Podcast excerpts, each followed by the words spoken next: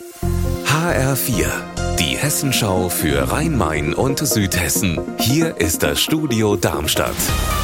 Ich bin Stefan Willert. Guten Tag.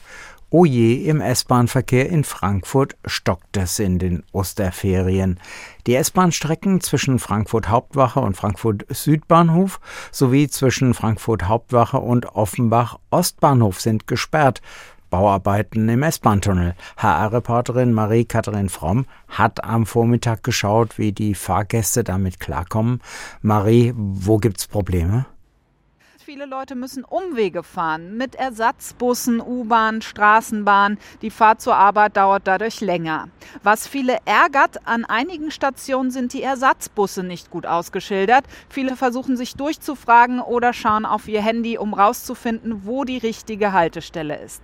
Die Sperrung in Frankfurt dauert noch drei Wochen, die ganzen Osterferien lang, bis 24. April.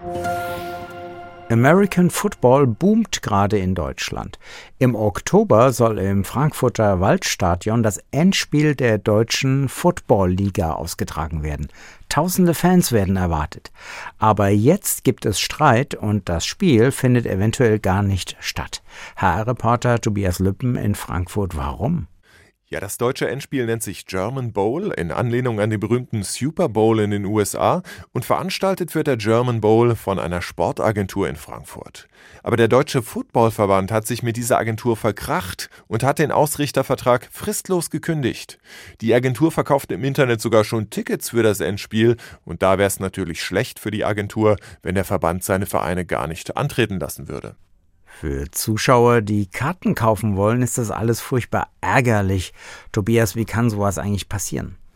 Ja, man muss wissen, diese Sportagentur gehört dem früheren Präsidenten des Footballverbands. Der hat also als Verbandspräsident Verträge mit seiner eigenen Firma geschlossen und diese Verträge seien finanziell schlecht für den Verband und deshalb unrechtmäßig, sagt der neue Verbandsvorstand.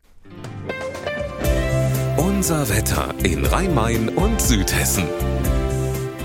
Südhessen wechseln sich heute Sonne und Wolken ab. Die Temperatur steigt in Darmstadt auf bis zu 10 Grad.